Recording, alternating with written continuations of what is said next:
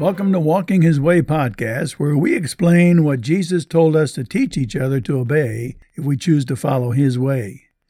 My name is Don Fanning. Many social clubs and institutions insist on standards to be acceptable in their group. One private club I recently visited had a sign on the door saying, No one with blue jeans or untucked shirts or collarless shirts will be permitted. Such rules may be okay for clubs, but, but not for churches. Man's standards can't make a person spiritual. Listen for what God says. Paul wrote in Galatians chapter 5 verse 1, "For freedom Christ has set us free. Stand firm then, and do not be subject again to the yoke of slavery." Slavery to pagan religions or the legalistic system of Judaism is the subject of Paul's declaration in Galatians chapter 5 verse 1. For freedom Christ has set us free.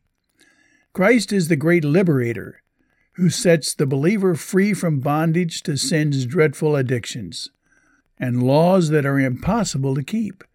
Galatians chapter 4 verse 24. In fact, the law was given to show us we need a savior or worse, the bondage of man made traditions and rules that foster fake spirituality. Christ wants us to live on an entirely different level, guided by principles and empowered by the Spirit, making a broad circle in which we are free to make decisions that honor Him.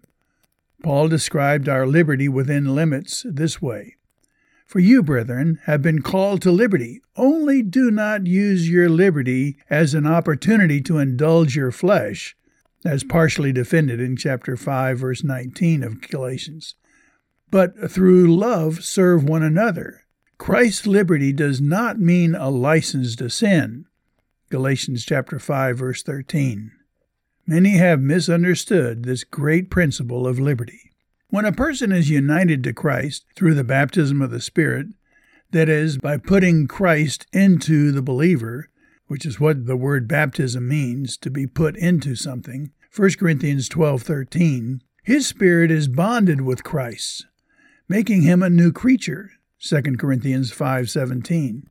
The presence of the Spirit progressively produces Christ's likeness, Galatians chapter 5 verses 22 and 23.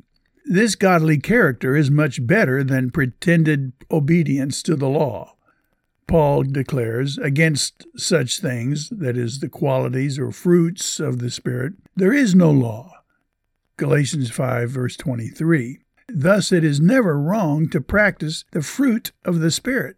As he says in Romans, God be thanked that though you were slaves of sin, yet you obeyed from the heart that form of doctrine to which you were delivered. And having been set free from sin, you became slaves of righteousness.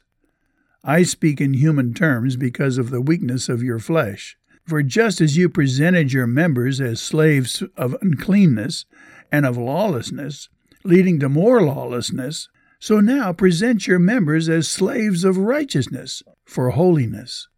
Romans chapter 6 verses 17 and 19. He commands that we continue to stand in liberty, choosing to be a slave of Christ, where real freedom is enjoyed.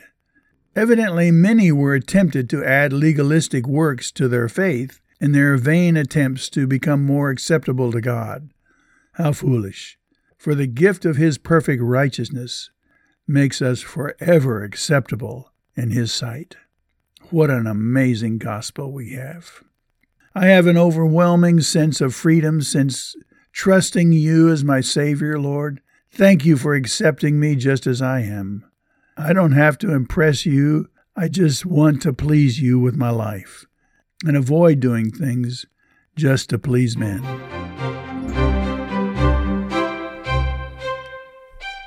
Well, thank you for listening, and let me encourage you to meditate on this, these principles and, and decide how you want to practice them share it with a friend, and, and uh, become accountable to each other for what happens. If you'd like more of my materials, check out my website at www.donfanning.com, and you may ask a question or leave a comment.